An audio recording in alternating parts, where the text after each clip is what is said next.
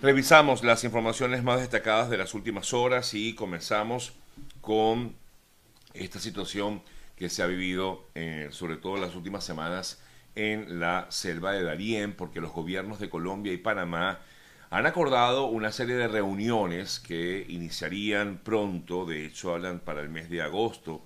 eh, donde piensan reunirse a fin de buscar o establecer una ruta segura para disminuir los riesgos de los migrantes que caminan diariamente por la selva de Darién con la finalidad, pues, en todo caso, de intentar llegar a Estados Unidos. La Defensoría del Pueblo panameño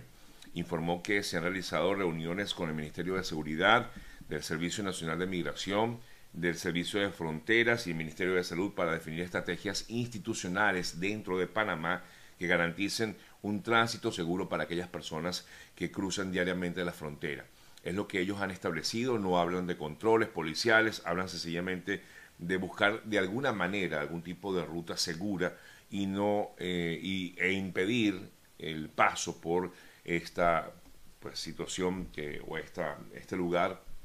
del cual ya hemos hablado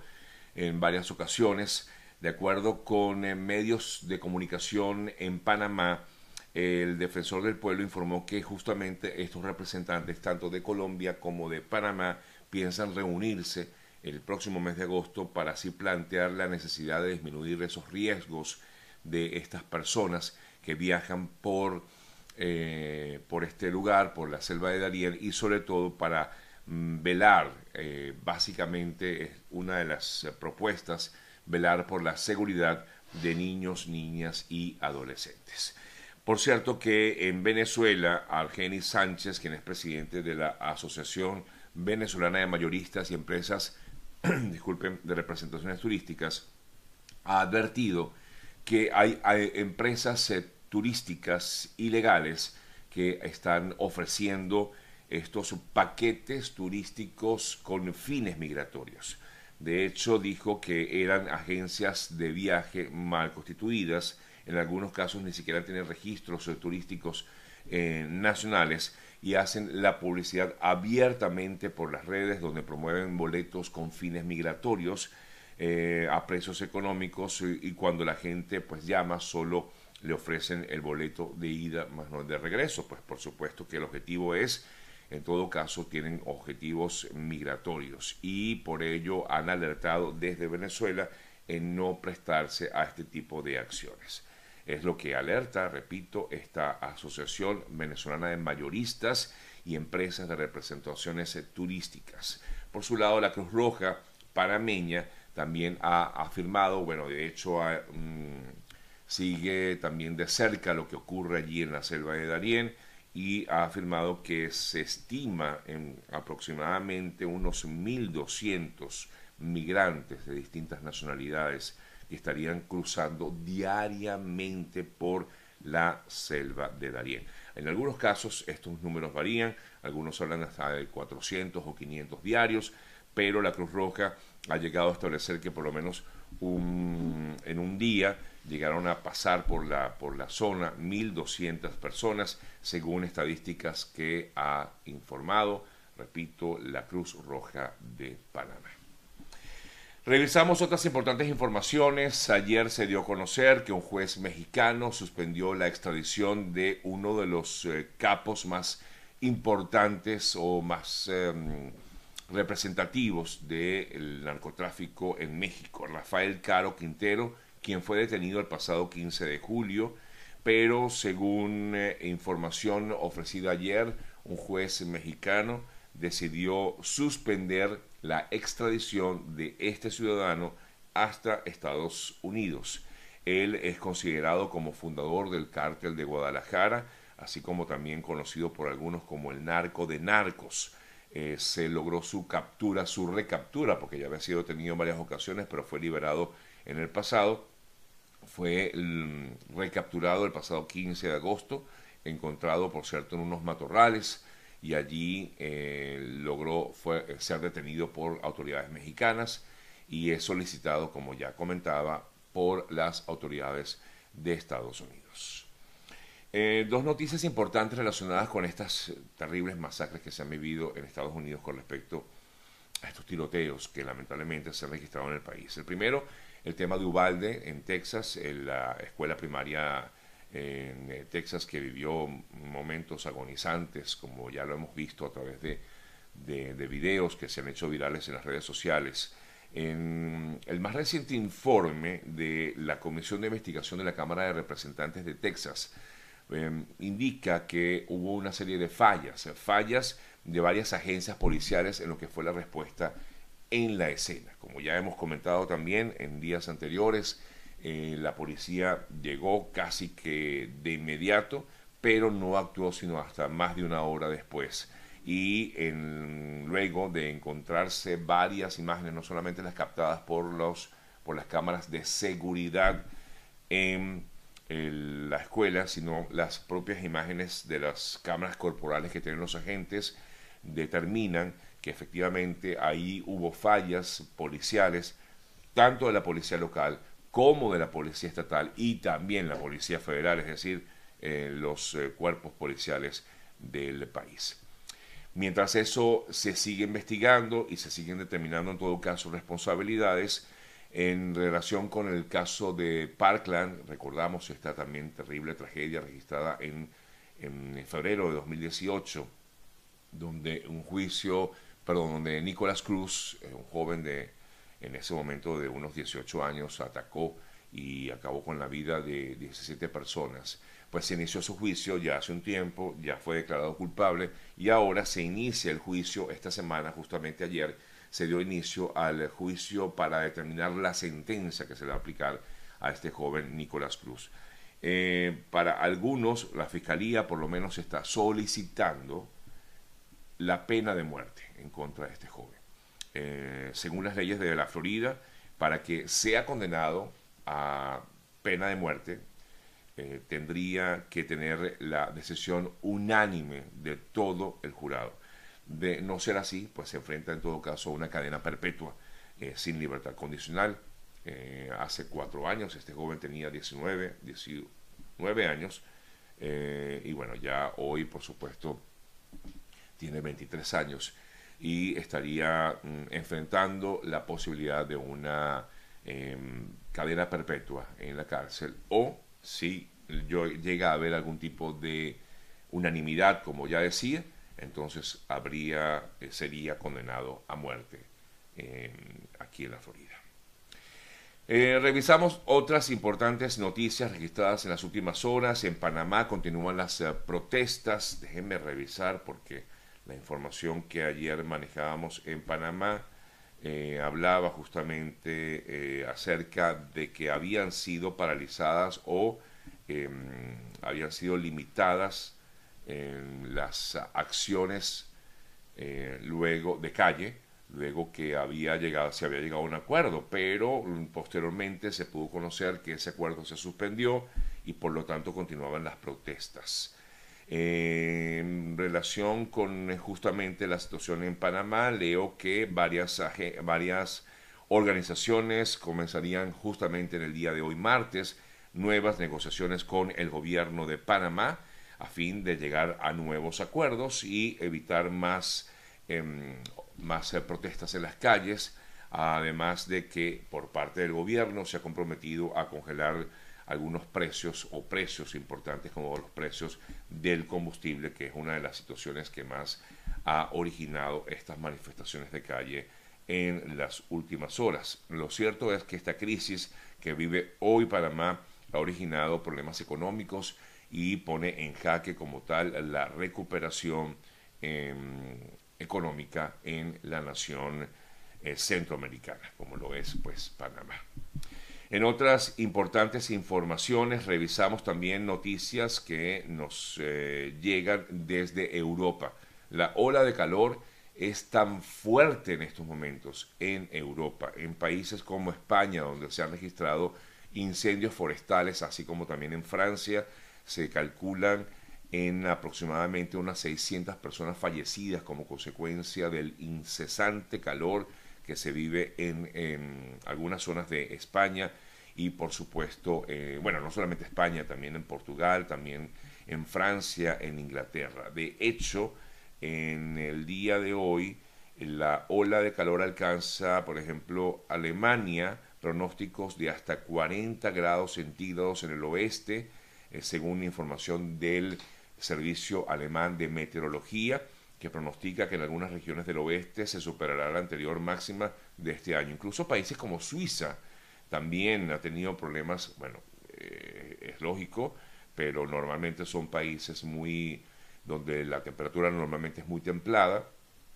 pues en países como Suiza también hay eh, calor incesante, han llegado a cifras históricas de hasta 40 grados centígrados en países, repito, como Suiza. Hay problemas en Irlanda, en, la propia, en el propio Reino Unido como tal, en la propia nación. Hay efectivamente mm, mm, pues, eh, muchísimos inconvenientes, además de los fuertes incendios que se han registrado en diversas partes de Europa.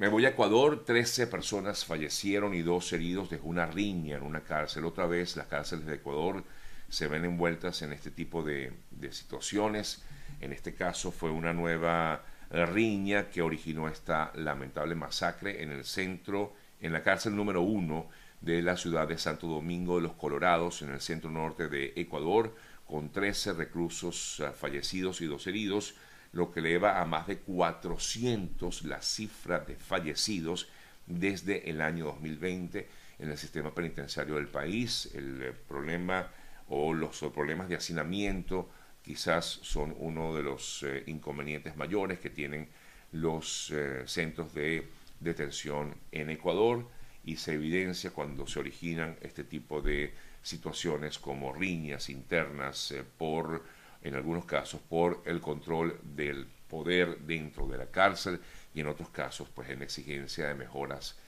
mm, precisamente por las condiciones de, mm, de mm, hacinamiento que hay en estos centros penitenciarios en Ecuador.